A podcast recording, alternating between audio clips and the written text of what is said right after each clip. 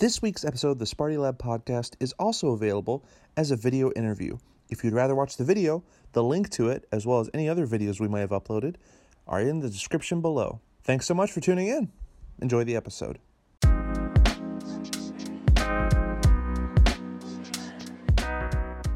You're listening to the Sparty Cast. Right. I'm so pleased to be here with Dr. Sunny Rosenthal for episode three of the Sparty Lab podcast.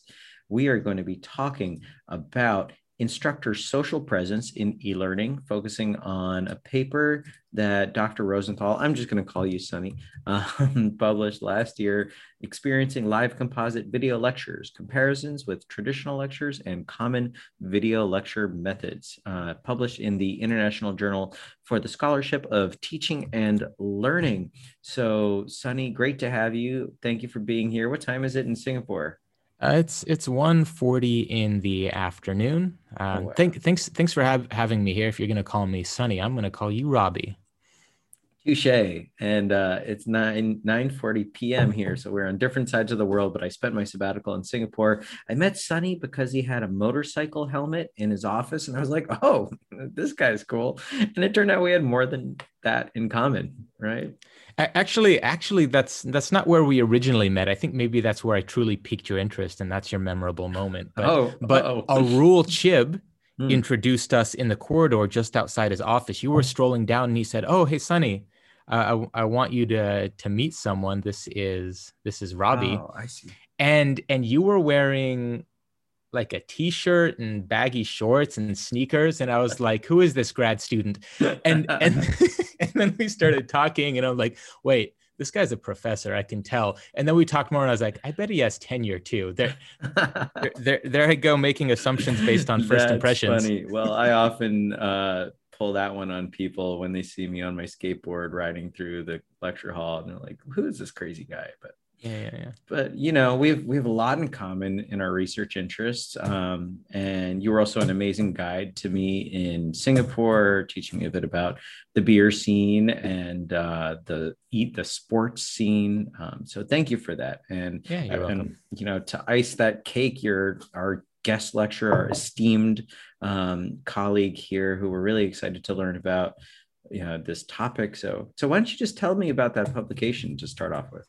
Um, I'll, I'll give you a little bit of background first. I I like watching videos on YouTube, and I watch a lot of videos on on science and and math. And one of my favorite YouTube channels is called Mathologer there's a mathematician named Burkhard Polster who's at Monash University, and he makes these really engaging talks about mathematical principles. And and his videos are engaging because he has a lot of energy and he really knows what he's talking about and he picks interesting topics.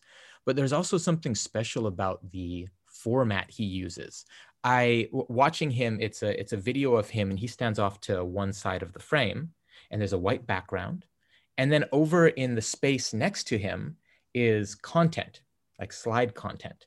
And it's as if it's projected in the space next to him.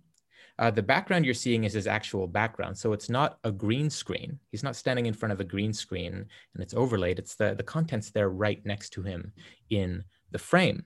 And something else I noticed is he's interacting with that content in real time. Uh, so he's able to click with a normal lecture presenter and click through the content. And so it's it's over next to him and it's kind of in the same space as him. And I also noticed when he's presenting, he's he's looking over at a, a monitor that's off screen. And so he's able to monitor what he's doing in real time. So there's like a live video of him with his content in real time while he clicks through it and he can watch that. So he's able to interact with the content. He's fully aware of what's in like floating in the space next to him and I thought that was so cool. I, I emailed him about it uh, almost exactly five years ago. I, I, checked my email, and he never replied. Uh, I think he's just a I think he's just a busy professor. He, he, he, never replied, so I I had to figure out how it was done, and and eventually I, I figured it out. And I've created video tutorials about this. If if you check out Mathologer and you like his style, you can learn about it if you go to my YouTube channel, Lecturecise L E C T U R E C I S E. It's like exercising, but with a lecture. And I've created some tutorials. I also have some of my uh, some content I use for my coursework, uh, which I've uploaded there. So I I've called it the live composite video technique. Um, maybe Dr. Polster calls it something else, or his production crew calls it something else. But it's I find it like so engaging, and I, I put a lot of effort into developing this because intuitively it's way more engaging. Once you've seen a video using this format, you're like, wow, that's the way video lectures need to be done. Of course, my own experience isn't a good basis of drawing scientific conclusions, right? That's just anecdotal evidence. Oh, I, I like it. It feels good. I needed to, to verify if indeed students learn more or at the very least they do enjoy it more. I find it a very engaging uh, method, but maybe students don't. I wanted to find out. So I did a couple of experiments and those are what appear in that in that article in the International Journal. Can I pause you the, for one yeah, second? Sure. I just feel like um, irony abounds here. I mean, we're doing this as a podcast, but we're also going to Yeah. put the uh, recording up online. Can I just share my screen to show Yeah, you doing a little bit of this right now for the please do that. viewers at home? So, um, sure. yeah, here you are talking about the environment and you're looking at the content. It's on your right, but you're standing in front of, I guess, um, a That's background just that's, the, the same that's just color. the wall. That's this wall. Um, just with different lighting. Um, Oh, I have really? I've I have like a bunch of studio lights in here. Mhm. Um, I've got my uh, like normally I use this big honkin' ring light. okay. Um, and then I have some backdrop lighting. It's just lighting the back wall. I have a, I've got a whole recording studio in here. So yeah, I, I make these recordings in here. I have a, a nice mirrorless uh, Panasonic camera Mhm. mounted up on my stand. I've got I've got all kinds of stuff in here. Um, Okay. But yeah, what yeah what you can see there. Oh yeah, you can see a couple tutorials there. There's the introduction, and then there's a how-to guide. And um, yeah, it just it's just a little background on on how this works. So that video, that introduction, I made with the camera I'm using right now. So my um, I just have a Logitech C920 is what I'm using right now for this for this video or for this up. Uh, yeah, this video we're doing now. Um, yeah, so if you're watching, if you're watching this instead of listening to it, you can You can, you can see even even with this webcam, there's pretty good quality, and and you can achieve a, a pretty And nice. if you're effect. watching this right now, you're watching a video of us talking about a video of you watching a video of yourself teaching us stuff in this format, which is and if if you're watching if you're watching this that's confusing enough if you're listening you probably have no idea of what's going No on idea. so so you should probably watch this video yeah. I should have probably made a decision to go with podcast or vidcast. Um, maybe there'll be insights here about Yeah. this podcast idea in general. But anyway, So- go on. some, something something i've something i've discovered about the way i present when i'm doing these video lectures is i learn so much through trial and error and so you you might discover that uh that kind of mixing podcast and video cast in one is uh, is problematic, or it might work out. Uh, so yeah, so continuing. So if you watch, if you're watching this, then you got a glimpse of what those videos are about, and and and you noticed, you would have noticed that I'm either looking into the camera, or I'm looking over into the space where the content is, and and that's something interesting. I'll I'll be returning to that in in a little while. Um, but yeah, I want to talk about this study. I because th- that's like the next next study. I'm going to talk about these first two studies, Mhm. and then this idea of eye contact or where I'm looking. That's that's the next development. But I want to start with this this article in the International Journal for the Scholarship of of Teaching and Learning. Um, yeah, so I I did a couple of experiments. The first was a between subjects experiment where uh, my collaborator Zachary Walker, he's at University College London uh, in their uh, School of Education or something like that. It's the number one education school in the world, so like pretty good stuff. Um, so he and I created, we each created a lecture. His was about habits, good study habits. Mine was about the difference between correlation and causation. Yeah, my topic's way more boring, way more nerdy, but I think it's cool. And we developed these lectures. They were short. I think they were like five, six minutes each. And we memorized them.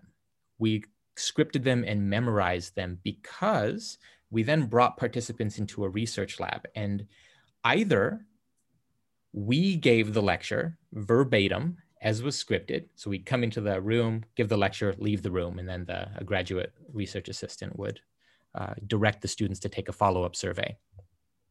or the students who were sitting at computers would watch a video lecture and they either watch the live composite version, which is this fancy technique I've developed, or they would watch a voiceover where it was just the slide content with voice, so no image of the instructor. Uh, there was also a picture in picture, so slide content with a video of the instructor down in a corner. This is, I think, the most common way video lectures are done. Uh, and then there was also a, a uh, lecture capture where the, the live lecture itself was recorded. Um, and so, so the participants watch these and then we ask them a bunch of questions about their satisfaction, their enjoyment, their preference for that format, their sense of instructor social presence. Um, we also measured learning. We, we found there weren't any differences in learning outcomes because we measured right after they finished the lecture. And so I think they all just remembered what they, the information they had just been exposed to. But in terms of the more experiential aspects, that's why if, if you look at the title of the article, it's experiencing live composite video lectures because there were huge differences in the experience. Uh, the live lectures, the face-to-face lectures were generally superior to all the video lecture formats, uh, except for a couple of things. I think it was perceived quality and uh, instructor social presence, maybe.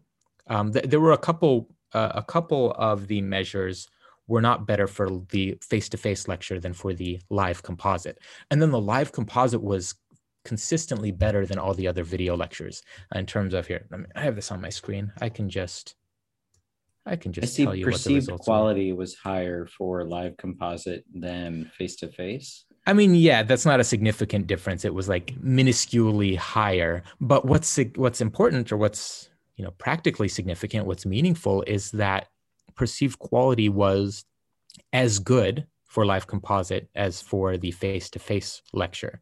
Um, one wasn't better than the other and that's and that's great. And similarly for oh, i guess it was format preference. That's that's where they were also similar. So students really like the face-to-face lectures and they also really like the live composite lectures. And you know it's we didn't see any differences in learning outcomes but heck if students are enjoying it why not pursue that approach? So, so that was study one, the between subjects experiment. In study two, I did an, uh, uh, within subjects a repeated measures experiment where I created three lectures uh, on a uh, for my class on promoting sustainability. There was one week where my students were assigned three readings, and I created a lecture on each of those readings. There were chapters from a book, and I created uh, three versions of each recording. There was the uh, voiceover, picture in picture, and live composite. So I was just comparing among the video lecture formats uh, in a repeated measures experiment. So my students watched all three lectures using different formats, right? So they were exposed to three lectures, three different formats randomly. And yeah, then I analyzed the same outcome variables. I didn't measure learning outcomes because uh, again i didn't expect there to be any huge differences uh, but in terms of the experiential measures the patterns were pretty much identical and like shockingly similar which suggests the the pattern of results is robust i had two different samples of students two different research approaches and the patterns were were quite similar so if you look at my study yeah you'll you'll see if you compare the results from study one and study two um, it's it's quite a stark similarity uh, between the so two why studies. why is live composite so much better than all these other modes of recorded lecture. Well one one thing i thought of is um, the production quality might be a little bit higher. That's that's why we're seeing such a, a big difference in perceived quality. Um, at least when the the the there's an image of the instructor um, for voiceover, there's no image of the instructor, so there's no quality issue there. There's no like degradation of quality when you're like with picture in picture, you're cropping the video and putting it in the corner, and that probably affects the video quality. Um, but another thing that I think, and this is something I'd like to study, is that there's less of a, an attentional split. So when you have voiceover, there's slide content on the screen and the instructor's voice, there are these two different inputs. There's the visual input which is the slide content. There's the audio input, which is coming from somewhere else. It's related to what's on the screen, but it's it's a different source, and the brain has to process these two different streams. Uh, it gets even worse with picture-in-picture video, where the the video of the instructor is down in the corner, and they're visually separated. It's like there's this box around them, and they're separate from the content. And there's been research showing that that divides learners' attention. With the live composite, it's putting the instructor and the content in the same space. And sure, the the the audio from the instructor is still, you know, that's a different uh, a different information source, a different stream of data, but it's now linked with the video because the instructor is one with the, the content. So I think that's a big part of it is just the seamlessness of presentation. So what happens when the, so for voiceover, you don't have that disconnection, but you don't have any image of the instructor. Yeah. So it's a different reason than I guess that kind of cognitive two channel uh, confusion um, but it, in in a sense, it it still is that way because the instructor is separate from the content, but their voice is there, right? And so I I still think that leads to more distinct channels uh, of information processing versus the live composite. Uh, now I'm I'm speculating about the the voiceover issue there with the with the attentional split. Um, but yeah, definitely compared to picture in picture, that that would be one explanation, and that's the explanation we offered. Yeah, I, I know. Um Annie Lang has written a bit about how the natural processing of audio only is just so funky. Like humans' brains are not designed, not evolved for processing audio without any image, right? So it leads to high levels of um, cognitive load, and so um, uh, she, yeah, she, it could be did, similar. Or she did the LC4MP, right? Mm-hmm. Yeah, yeah. So and another one with many letters in the acronym. um yeah so so that was that was something we found and i'm i want to understand more about why these lectures are at least engaging if if students aren't learning more that's okay i guess if if they just learn well no matter what the format fine but if they can enjoy learning more maybe that helps them maybe that motivates them to engage with more information in the future. Uh, I watch a lot of the Mathologer videos in part because the videos are so engaging. If it were a much more boring presentation, I probably wouldn't watch more of the videos and, and then I wouldn't have that initial engagement. I mean, you have to engage first if you're going to learn anything, right? Um, so yeah, so I want to work on this. And earlier I mentioned that in my videos, I'm either looking at the camera or I'm looking over at the content. And here, I'm going to turn my camera a little bit. You can see I have this big screen over here to my side. And when I'm doing my live composite recordings, I have a live view of me with the content up over there. I use OBS Studio to achieve that effect. And it's just, I have OBS Studio up on that screen with the live preview. I also have a, where is it? I, have a smartphone and let me, let me show you what I have up here if you're watching, you can see this. So this is my main camera. And it's just a, it's a Panasonic Lumix G9, but then mounted in front of it is a Parrot teleprompter. And you know how teleprompters work. You put a screen in and then you have like scrolling text and you can you can read while you're looking straight at the camera. I don't use it for text. I put a smartphone in and I use a uh, network video adapter. It sends my computer's video signal through my Wi Fi network to my smartphone, and I have a live video output in the teleprompter. So I'm able to watch over on the big screen a live view of me with the content, and I'm able to look right into the camera and watch a live view of me with the video content.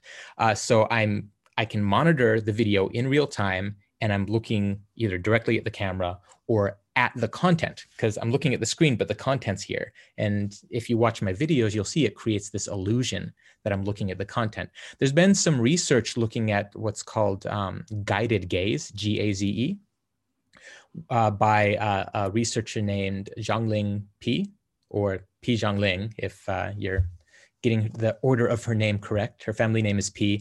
She's from um, oh I forget the university in China, but she's she's actually affiliated with the National Institute of Education in Singapore, and I think she might be in Singapore right now. She's done some work on guided gaze, where either the lecturer is looking directly at the camera or looking directly at the content. And there's there's have been some other manipulations of things like body positioning. But the consistent finding is looking at the content improves learning. It improves uh, um, retention and um, oh, what what the what, what the other one is translation, something like that. There are a couple learning outcomes that she has demonstrated are better when the instructor is looking at the content. But if you watch my lectures, I, I go back and forth a lot.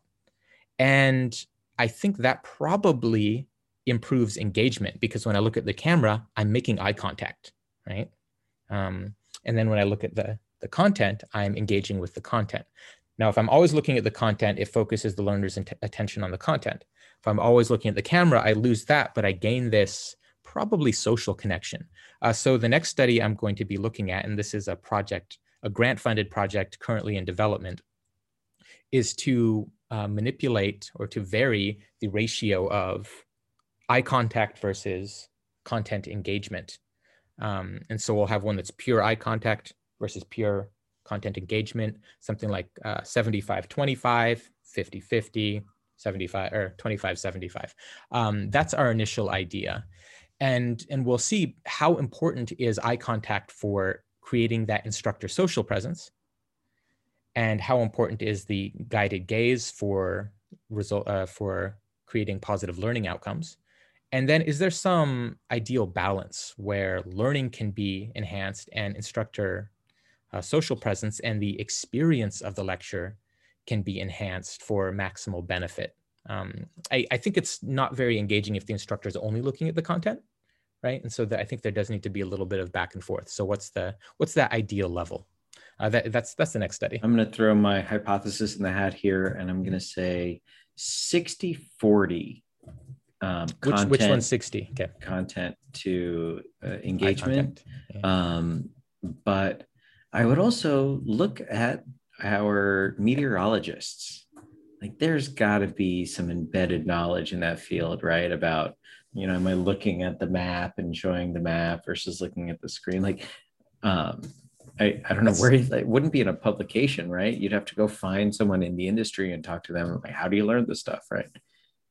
Yeah that's that that's that's a good idea. We've already thought to do something that's kind of similar, uh, not for not for understanding what is what makes an effective presentation using what in uh, what is in that case a green screen, um, uh, but we are doing a content analysis of recorded lectures at NTU. All of the big lectures at NTU get recorded automatically and we're able to access those and do an analysis looking at how much time the lecturer is looking at what's on the screen versus looking at the audience. What's and and um well no it's it's just that we're just uh you're just, just describe it's it's, it's descriptive. See, so yeah. we can so we can say that this condition uh, where it's maybe you know 60 40 mm-hmm is most similar to how lecturers typically present, right? How great would it be if you could somehow get an anonymized data set of uh, student ratings yeah. and match it up on that? Like,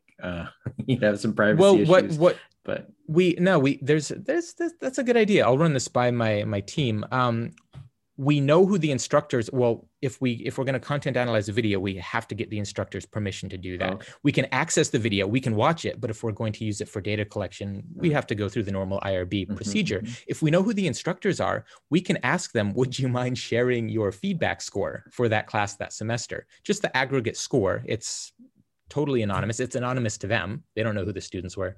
Mm-hmm. and um, yeah, if they're willing to share, if their scores weren't too low, um, I yeah, think we could wonder. we could do some correlations. Now, yeah, there, there there there there would be some response bias. I think those who have pretty bad scores would decline yeah, to share. That's true. Uh, so maybe finding a way where they can look up their unique ID and yeah. submit it without well yeah, I guess it doesn't matter how they submit it. What about the case like right now? I'm, I'm going to move my video of ourselves. So now I'm looking at you, but I'm not looking at the camera, right? Yeah. So, yeah. Um, is that in your content analysis? So, so the the ones that we're um, the content analysis we're doing will be for not for the recorded lectures that everyone's been doing for the past year, but the actual traditional lectures. Mm-hmm. So we're looking at we're we're going to be studying in real life how much are our professors engaging with the audience versus oh, in, versus, versus not engaging with yeah oh, so content. It's not mediated yeah because because in in face-to-face communication and face-to-face lectures the lecturer goes back and forth between what's on the screen mm-hmm. and and the audience. Um, and sometimes it's for reference to so they can remind themselves where they are in the lecture but other times it's to point at things on the screen and talk the audience talk the students through what's what they're talking about on that slide. So that's interesting because in person certainly like we, we have this shared object um, whereas in mediated lectures not including live composite you almost never really point you can't point at the content right? Mm-hmm. so you're almost always looking toward toward the audience but, but maybe you don't have that mutual gaze um, looking at the camera. I think it's jaron lanier um, who's an early virtual reality researcher who wrote about the uh, the challenge of not having a camera right where you're looking. And you've mm-hmm. accomplished you've gotten around that through your teleprompter solution with your wi-fi. That's amazing. Um, the and... the the the app is called space desk. You you okay. should get it. It's it's free. You you put it on your computer put it on your phone connect it. You can use your phone or ipad or ta- other tablet. As a monitor as, for your as screen. a monitor. There's a little bit of lag but it's pretty good yeah yeah um anyway so you were this, saying yeah, yeah, yeah. So I, I, think there are ways around it. Um, Jeremy Bailenson at Stanford, who runs the VHIL lab, Virtual Humans Interaction Lab, um, has been talking about this ever since I met him, you know, 20, almost 20 years ago, um, as, as a real hindrance to social connections and um, mutual gaze in VR studies you can do, right? Because you're all in virtual reality. So you can kind of manipulate where people's heads are facing. Um, mm-hmm and i'm like your solution is a technical solution in hardware mm-hmm. um, but i imagine for things like this there might be technical solutions in software right like what if instead of being represented by myself i'm represented by a photorealistic avatar and then we could do the study very easily where we yeah. tell it like what percentage of the time to look there to look at the audience or for which people do should i look at them in the moments where maybe they're losing their attention or they're in a different window like i look right at them. Whereas for the people who are really paying attention i, I focus on the content because they don't need that um, mutual gaze to draw them in. That's that's interesting. Um yes some somehow you could gauge students attention and and like correlate it in real time with the the the lecturer's style and then the avatar would automatically update that style based on the what works for those individual students. So you'd have to have some like eye trackers on the students and and yeah. and some EEGs attached and sure. and uh, just just to ca- to calibrate the system. You'd have some machine sure. learning. You'd yeah. you'd uh, you'd you'd develop that algorithm and then you'd launch it. Um, and yeah, you'd need you would need like a really high quality avatar. I think. I think if it's too cartoony or too or like even somehow in the uncanny valley. I think we've gotten past the uncanny valley, haven't we? Uh, not in real time, um, uh, real time avatars. But oh, I, man, I, like that gets me to another question. Go on. I, I was just saying I, I played uh, I played Death Stranding. Uh, it's the the the Norman Reedus. Uh, you know Norman Reedus, right? No. Um, he's the he plays the the um he's he's in uh, Walking Dead. He's mm-hmm. the, the, the country boy in Walking Dead. Um, mm-hmm. anyway, he's he's a popular actor. He was in a a video game uh, with uh, Mads Mikkelsen. Do you know Mads Mikkelsen? Okay, okay. Actually, that that name is familiar, but go on. Uh, he plays Hannibal in the I think it's a Netflix series, Hannibal. Okay. Um, Hannibal Lecter, mm-hmm. and it's new and they put so much I, I, think they put the most effort into having pretty photorealistic characters. You should you should check it out. It's mm-hmm. absolutely visually stunning the how they did the characters. And all the cutscenes were rendered live and some of them are getting like super close to real. And it's it's past examples where where there's this uncanny valley i i can imagine what those examples look like where there's just something a little bit off about the character um, it's mm. gotten close to real but now these these subtle things make it seem weird they they've done it so well with with death stranding and, and they had all the um like the motion trackers on the face and on the body mm-hmm. and, and everything was motion tracked so it's, it's like they would with with animation for films. Mm-hmm. Um, but then they implemented this for, I think they do this with a lot of video games now, but it was absolutely visually stunning. Uh, yeah, uh, in this. Oh, so great. so what so you'd have to you'd have to use Norman Reedus's character as your okay. avatar. Um, and, and and then it's getting to this point where yeah, I can engage with this person because they feel real. If it's just a cartoon avatar, um, Mhm. you're going to get some psychological distance there, uh, and that might be That's true. disruptive. That's true. Though I mean, um, I think there's evidence that social presence can you can feel social presence um, with cartoonish avatars. Anthropomorphism is important, but realism isn't as important. Um, the Uncanny Valley certainly breaks it. Um, Yeah. But I want to jump to a different topic before we go down this avatar path because I could talk about that for months. Um, it's called live composite, but somewhat ironically, it's asynchronous. Yeah, so this I, I've realized in in my name in naming it, it's it's not that the video is live, although it can be live. So Um, my question is, how could we do this live? Like, Here, let on. me hold on. I'm going to I'm gonna do something. I'm gonna make it live right now. You want you want you want to see this? Ew. I, I I can do it while we're chatting. So I'm going to open Sorry up. to the uh, podcast listeners only. You won't get the full effect. You could jump into this video. I don't know. We're about 30 minutes in. Oh, yeah, 30 minutes. We shouldn't go too much longer. Uh, so we don't. Let, let me um let me open up one of my lecture slides. Yeah, this one will work. Um, all right, so so you, you'll get to see some of my lecture content. Let me. So so what I'm doing right now is I'm opening up a PowerPoint presentation, and I'm opening up OBS Studio, which I use, and let me. uh, OBS is a free open source software, right?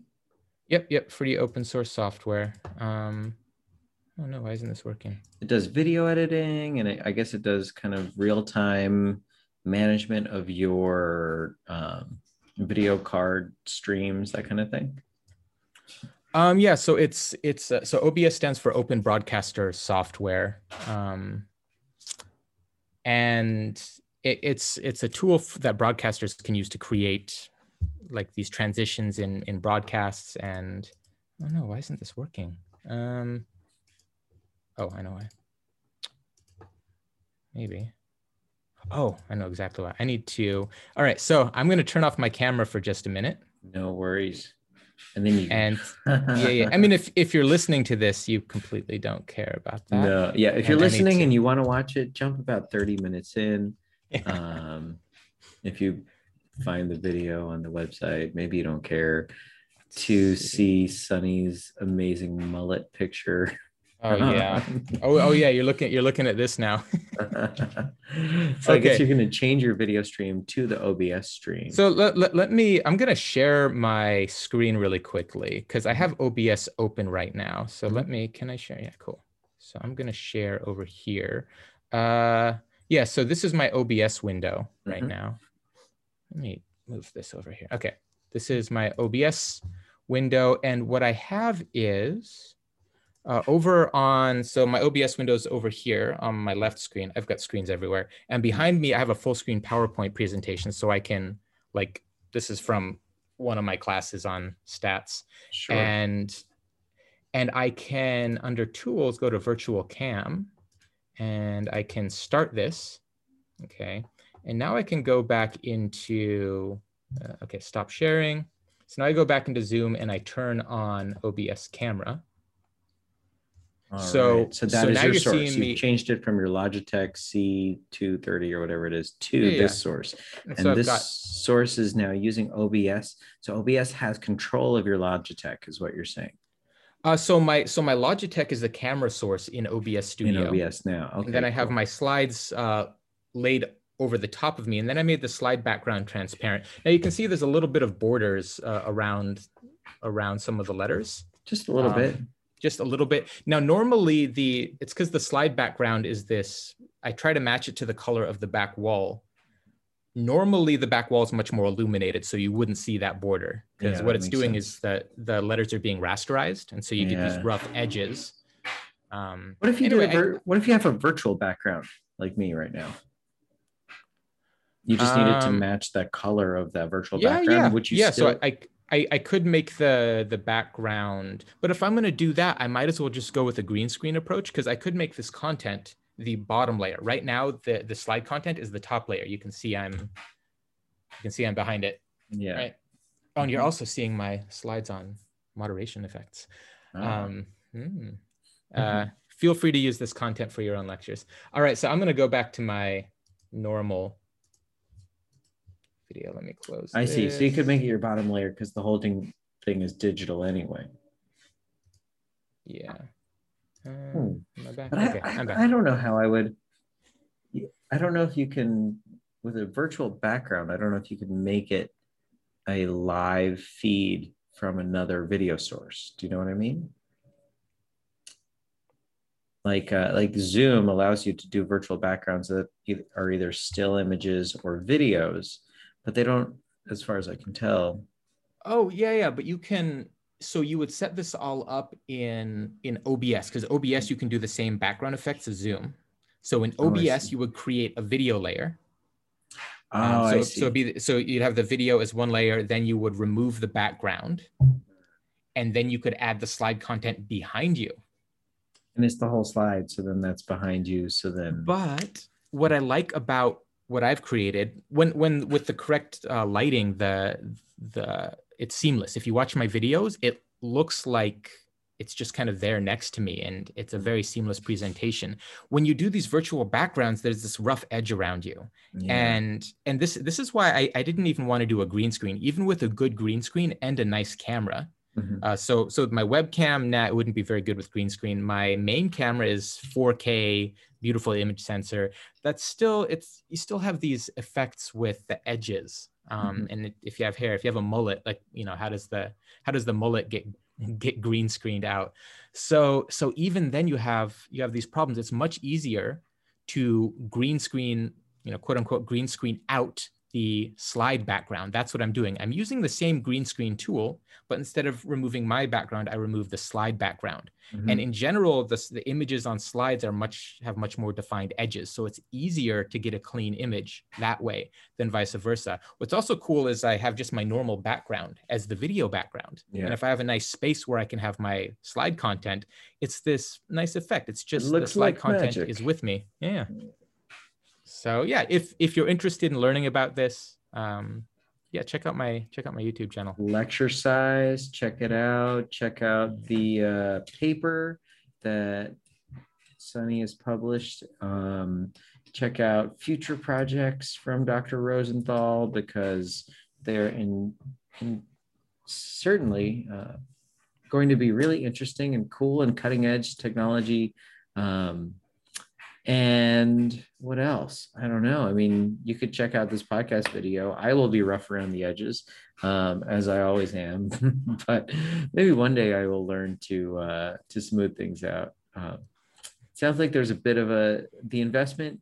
Just to summarize, then for myself and then for anyone who's kind of Yeah. peaked in terms of interest, um, the investment in time is not not too large. Actually, you can do this on your own, but you need a monitor on the side, so you've got to have um, like at least two machines. Um, you Not, need not, a, not, not, not even two machines. I, I do this with one computer Mhm. and just Oh, one monitor. Video. Put a monitor Yeah, yeah. So yeah, your- so so two monitors. You need a 2 Mhm. monitor setup, and then you can use a smartphone if you want to get a teleprompter. this Mhm. teleprompter is like eighty bucks uh. US. Um, if you want to if you want to do the teleprompter thing, all you need is a an extra sco- so the uh, teleprompter right? goes in front of your camera. No, it mounts onto the camera, yeah, and it, it's meant for like DSLRs or mirrorless or Mhm. camcorders where there's a filter ring where you can screw on the attachment. So it's mounted to the lens. It wouldn't work very well with a webcam, but I bet there are teleprompters made for webcams. But you uh, said where can you put your effect. phone in it. I didn't fully understand Yeah, that. I'm Like, gonna I'm gonna you literally put your phone in the teleprompter, or you're porting So- your phone screen. This is my here let me let me angle this up so you can see what i'm doing so here's the teleprompter I put Oh, phone in like because it's a mirror. and Wow, mirrors are it's, amazing. like that yeah what an amazing technology. the mirror. it's like it's like magnets how do they work you get that reference uh no. insane clown posse Oh really? They're, No. you, you you got to watch their the their listen to their song miracles Okay. they they talk about how magnets are miracles because they don't understand how they work. yeah, that's great. Um, okay, so your phone goes there, and then you get your content because it's on a mirror for a teleprompter, which you could put in front of your webcam. Why why can't I just hang it from my laptop cam? Like there's got to be some sort of teleprompter There, thing. I I'm pretty sure there are. If if you look online, I am pretty sure someone's come up with these solutions. With COVID nineteen, a lot more people are working from home, and it's so nice to be able to like have a converse, an eye to eye conversation with someone. exactly. I- I how, how are you doing this right now? You're looking I'm, at. I'm just looking at the webcam. I've looking- trained myself to look at the webcam when I'm talking to people. to not look at the pe- to, To, to your screen. look, yeah, yeah. Ah, or to not look at myself. Um, if if I'm not talking, like half the time I'm looking at the screen, I'm just looking at myself. yeah, yeah. Exactly. Exactly. Um, all right. Well, Sunny, thank you so much. This was really informative and exciting. Um, I hope we can, you know, continue our collaborations on this topic and others, uh, but we can save those projects for another day. This has informed me a bit about the study I'm not doing with you, but also related to instructor social presence, um, but as a function of um, including feedback mechanisms in real-time lectures or in synchronous or asynchronous, sorry, um, lectures with video posting. We've talked a bit about that. I don't want to go into that because we're kind of, I think, I think 40 minutes is a good amount of time, but is there anything you'd like to conclude? Go ahead. I was just gonna may- maybe we could uh, do another one of these in a year and and talk about what new things we've done. Sounds great. Yeah, Yeah. that's- Any, that's- anything you want to conclude with or? Oh yeah, yeah. One one more thing. I have another article uh, that's in press at Technology, Pedagogy, and Education. It also looks at uh, instructor social presence and just just a quick uh, a quick summary of that. I think is an interesting study. My undergraduate students did it. I supervised their project and got a publication in a pretty good journal. Um, so you know, props to undergrads of the Wee Kim Wee School of Communication and Information. Uh, but but they found that so they manipulated social presence with vocal variation in voiceover lectures, and there was a, a, a fairly monotonous presentation of video lecture content and then there was you know much more vocal variation. And they found that vocal variation is more important for unstructured content things that are interpretive and you have to discuss them versus structured content things like uh, presentation of facts. And and typically the way like the hard sciences are presented tends to be more structured. The the soft sciences and um, and the humanities tend to be uh, have be less structured. And so having high social presence instructor social presence matters more for the less structured content that's something we found and it's Matters it's more related for what outcome? for oh yeah yeah sorry for um for learner satisfaction so Hmm. so the the students feel like they had a better learning experience Mhm. um, no matter what when there's more instructor social presence um, learning There's satisfaction increases with type. but Yeah. but yeah with the type so it's even more important for the unstructured content. And so to those of you who are in uh, you know communication research uh, a lot of what we teach is unstructured. Some of the discussions we have about the phenomena we study. And yeah it's important to have lots of vocal variation. Oh yeah. oh yeah. So that's that that's it. Just a you know, I uh, think that comes back to the point you made earlier about how um, even if you're not changing learning in the class, Mm. by making your educational experiences more entertaining and engaging, you're perhaps motivating future learning. You're um, just getting people excited about the process of learning. mm. And I, I really strive for that as well. That's why I ride the skateboard. That's why I make up silly raps and stuff like that. So Yeah. we're totally on the same wavelength about that. Yeah, man. Yeah, man. Well, thanks for having me on here, Robbie. This was this was a really nice chat. I'm glad I got to share some of the stuff I'm doing. I'm glad I got to show you in on video of how some of this stuff works. And if you've made it this far in the podcast, definitely check out the video because it's obvious you're interested in what we're talking about. So thank thank you all for listening in. Thanks for having me, Robbie. Absolutely. Thanks for coming, Sunny. See you next time. See ya.